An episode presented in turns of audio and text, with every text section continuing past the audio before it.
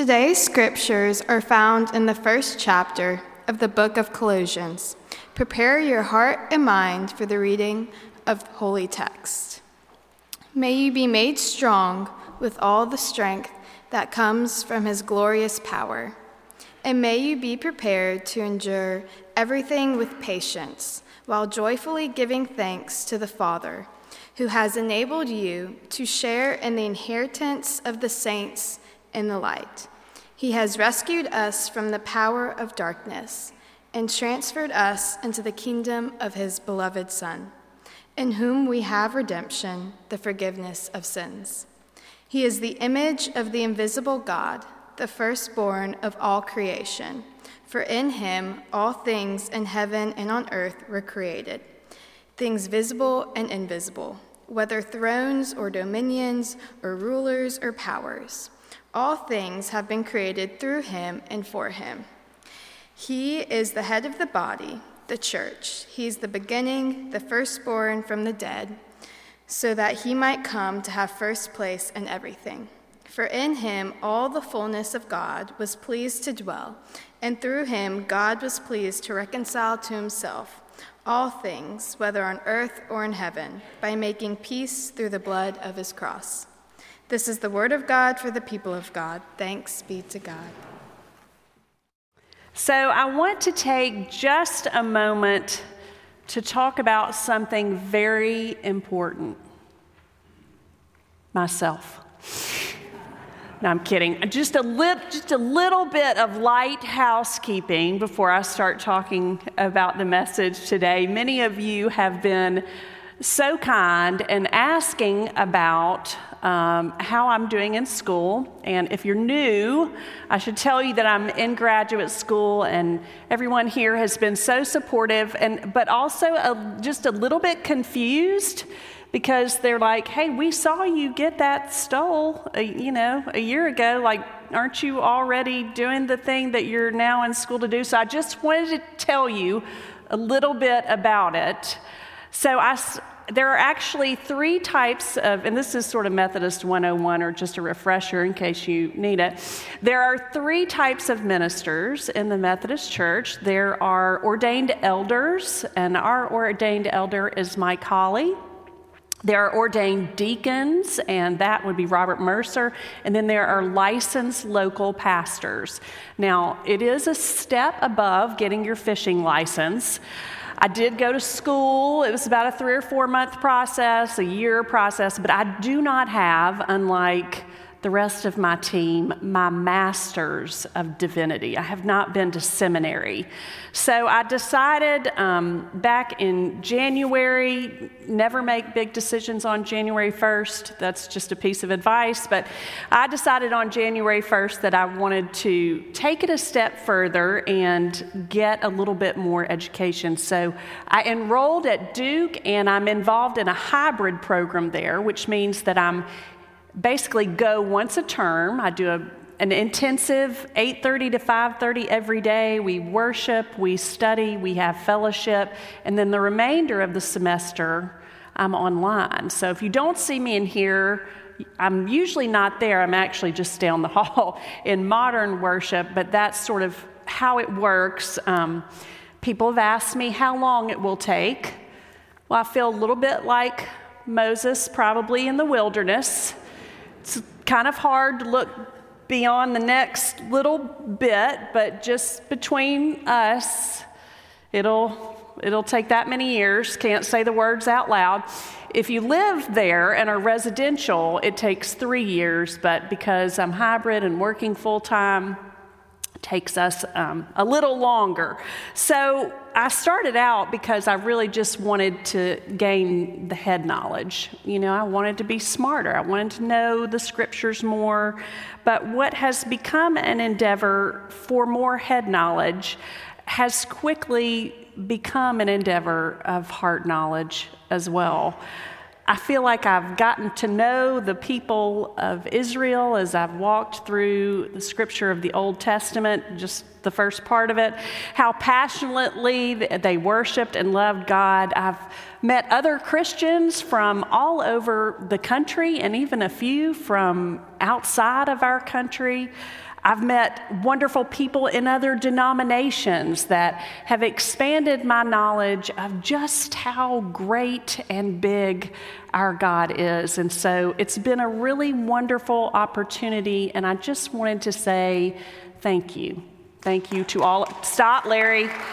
Thank you to all of you for granting me the time, because obviously I haven't been preaching as much, but most especially thank you to the staff and the other pastors here who have just been phenomenally kind in letting me do that.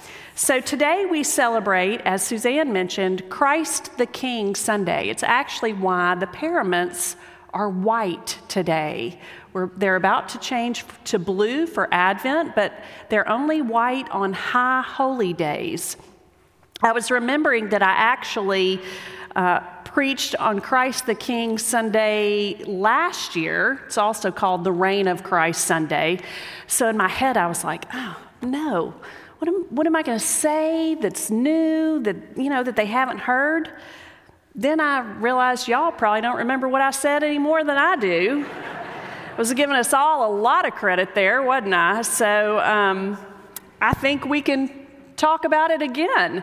It brings up something that has come to my attention as I've been studying Hebrew scripture, and that is the importance of tradition, of repetition. Over and over in the Old Testament, you'll hear God or one of God's servants say, "Hear these words, O Israel. Hear these words. Hear this, Israel." And it may be something that God has repeated a million times before, but it bears repeating again. It's why we observe the sacraments. It's why we say the Apostles' Creed each and every Sunday, why we celebrate communion, why we celebrate and observe Advent. It's a way that we actually learn and live our faith by reciting those words together. There was a bright, shining moment in the pandemic. I have a really dear friend, Julie Cameron, and she was telling me about her family's at-home communion experience. And she said on Communion Sunday, they had their elements all ready to go as Kip was doing communion. And they realized that their daughter, Mallory, who I have been honored to know since she was about yay high, and now she's one of our great seniors here at Asbury, could recite every single word to the liturgy. I'm talking confession and pardon, the great Thanksgiving. They could just turn down the volume and she could say the whole thing. Now that's a great party trick, I will tell you, but beyond that, it says something. It says that those words are part of her now, part of who she is, part of how she will remember and hopefully pass on her faith to her kids, to other generations. And it's why we do that. I think about how many times the scripture that Kate read today has been read before, has been heard by ears before. There's something absolutely beautiful about that. So in different language and in different places, those words really speak about what we're talking about today, Christ's kingship, the universal kingship of Christ. Background for text is important, always. So I want to tell you a little bit about this short book, Colossians. It was written by Paul, we think. Poor Paul. I wonder if he knew there would always be debate about whether he wrote something or not. But there is, like a lot of other things he wrote, it's debated as to whether Paul wrote this, because it does contain some language that is sort of un-Paul-like, just made up that word. He writes to dual churches, Colossae and Laodicea, probably somewhere around where modern-day Turkey is. This is one of the many letters that he would have written while he was imprisoned, and probably around 61 to 63 CE.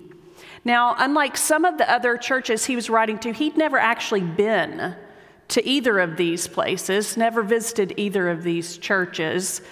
His friend, Epaphras, had started this community, and he was a little concerned about some of the religious practices that was going on in those churches, the new churches, and so he asked his friend Paul to write to them. Paul's letters were designed, just like Kate read, to be read aloud to a group of people. These people actually were facing something that we don't today, that we are privileged to live in a country where we can observe religious freedom. But the people of this city and the Colossians were actually persecuted quite a bit for this new faith that they were practicing. I want to look at it in sort of two chunks. 11 through 14 is the first chunk of verses, and then 15 through 20, because it really is sort of split up that way. That first little chunk of verses is about inheritance. It's actually about inheritance of the triumph of Christ, which is a little bit odd. How do we inherit the triumph of Christ? And also, inheritance sort of has that connotation. It implies later, something that we might receive later, an inheritance. But Paul is saying something else entirely to these folks in Colossae. He's saying, this is yours here, now, today. If we imagine he was standing right here talking to us, he would probably say much the same thing, maybe just a little differently. He would say, you are strong and you can endure. You have that kind of all-encompassing, maybe not CrossFit kind of strength, but you know the kind of strength that matters when nothing else is left. You have the ability, he would say, to celebrate with joy and with thanksgiving because you are a follower of Christ. So you're a part of God's family.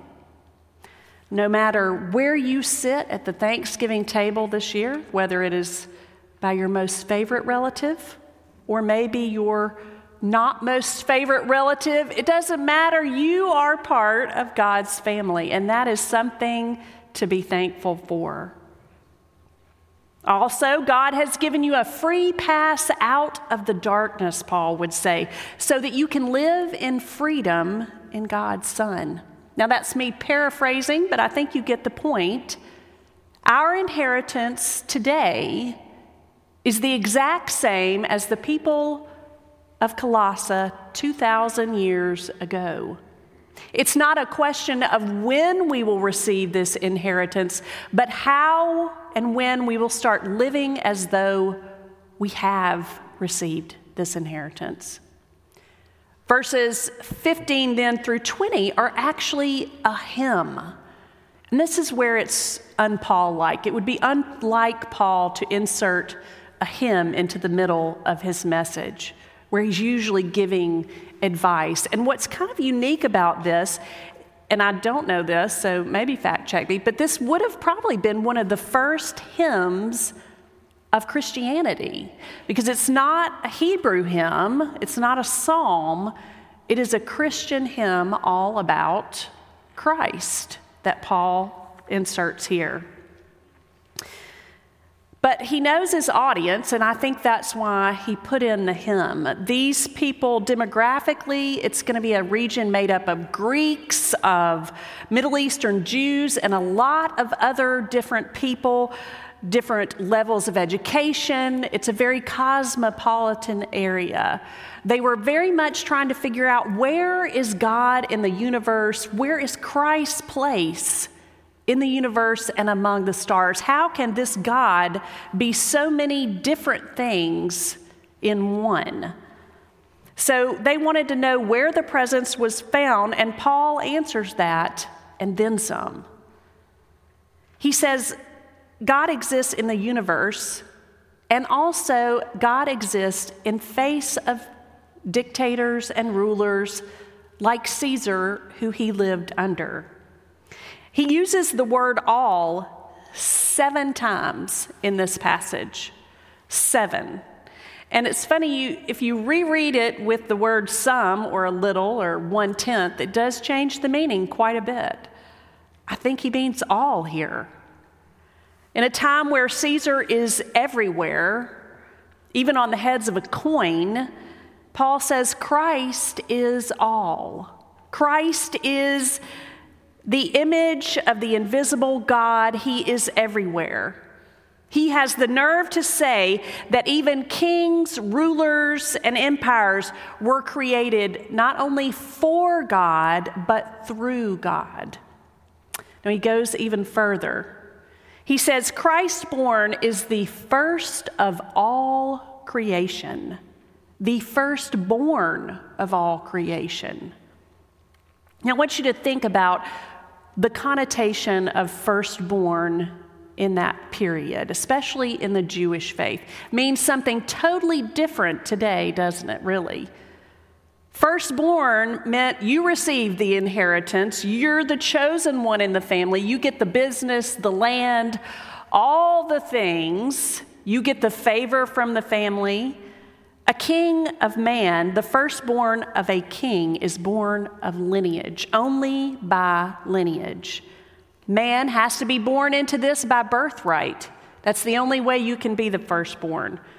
Caesar would have been born into the kingship by birthright and lineage. But Christ, Paul says, surpasses that. Christ is the firstborn of all creation because Christ is pre-existent. I know, kind of hurts my head too. It's a little hard to think about. It's reminiscent of the language of 1 John. In the beginning was the Word, and the Word was with God, and the Word was God. He was in the beginning with God. All things came into being through him, and without him, no one then came into being. All right, and there's more. He is the firstborn of the dead. Let's let that sink in a little bit. It's a heady thing to say. The glory of what Christ does for creation happens on a cross next to 2 thieves. For in him all the fullness of God was pleased to dwell, and through him God was pleased to reconcile himself to all things, whether on earth or in heaven, by making peace through the blood of his cross. So Christ connects the act of resurrection back to the act of creation. Resurrection not so much as raised from the dead, but a new creation. Through Christ, we are made into a new creation. He is the firstborn of creation, the firstborn of the dead. And if you just really want to think about it, and he will come again. But he is there all along in all things, the Alpha and the Omega. Nothing begins or ends without God. What does Paul's message mean for us and for these followers of the new way? Well, for us, it means there is the only one, not more than one God to worship. And if we're serious about Christ, it means viewing everything, our lives, our scripture, our mercy, through the lens of Christ's birth, death, and resurrection. It means that when Paul said, so that he might come to have first place in everything, he meant everything, all. It means that we can rest from our own efforts to be king.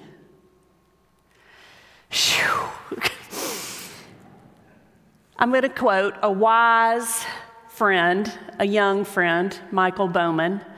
Don't you just hate it when young people are smarter and wiser than you, but the props are due. The props are due. He said, "You are so loved that God came for you. Give up attempting to create and run your own kingdom and let go.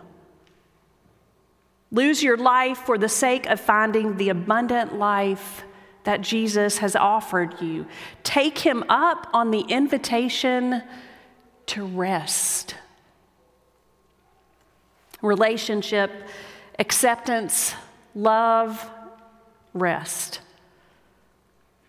It's great to be able to let go of the scarcity and the fear we feel and embrace the abundance, because we don't have to be in charge of the universe, the people, or situations in it. For me personally, submitting my will to God's will, really learning how to trust in God, has been the most freeing thing that has ever happened to me. I have found a freedom in that unlike anything this world can offer. Most kingships on earth don't involve a lot of freedom. I think that's great news. Our kingdom doesn't have to crumble if our kingship is in Christ. When our 401k takes a massive hit, our politician doesn't get elected, our team doesn't win, when we face a diagnosis that is unexpected, it may feel like things are falling apart, but sometimes they are just falling away. Amid pain, strife, and struggle, which each of us walking around here with two legs will face at some point, we can find freedom in living in God's sovereignty, a little light in the darkness. Once we accept Christ's kingship, we are free then, and only then, to serve and love others, which is what we exist for. The very reason we are here is to serve and love others and God. And we can do that just as we are and just as they are. We need not try to be king. Christ reigns as king. Christ, the visible image of the invisible, rescuing, loving, mighty God whom the psalmist speaks of. I think it was no accident that the lectionary psalm, there's an Old Testament, a psalm, and a New Testament reading for each day of the year, is Psalm 46. It's one of my favorites. God is our refuge and strength, a very present help in trouble, a very present help. Present, not past, not just future, present. Therefore, we will not fear, though the earth should change, though the mountains shake in the heart of the sea, though its waters roar and foam, though the mountains tremble with its tumult. There is a river whose streams make glad the city of God, the holy habitation of the Most High. God is in that city, and he shall not be moved. God will help it when the morning dawns. The nations are in an uproar, the kingdoms totters, but he utters his voice and the earth melts. The Lord of hosts is with us. The God of Jacob is our refuge. Be still and know that I am God. I am exalted among the nations. I am exalted in the earth. The Lord of hosts is with us. The God of Jacob is our refuge. Today on this Christ the King Sunday, this Sunday before Thanksgiving, before Advent, I think Paul offers us a great nugget of wisdom. Christ is the beginning, the firstborn of the dead, so that he might come to have first place in everything. What things would change? What relationships, would alter, what arguments would cease, what kindness shown, what rest taken, what dispute set aside, what love given, by first asking this question: does this allow Christ to have first place? God, would you help us to live every day with the reign of Christ in our hearts, our minds, and our souls? Would you pray with me? You, O God, are Christ the King. You're a different kind of King who offers us a grace and love that knows no end. You ask so little of us in return, but that we would show your grace throughout the kingdom. Let us ever walk in your light, O God. Amen.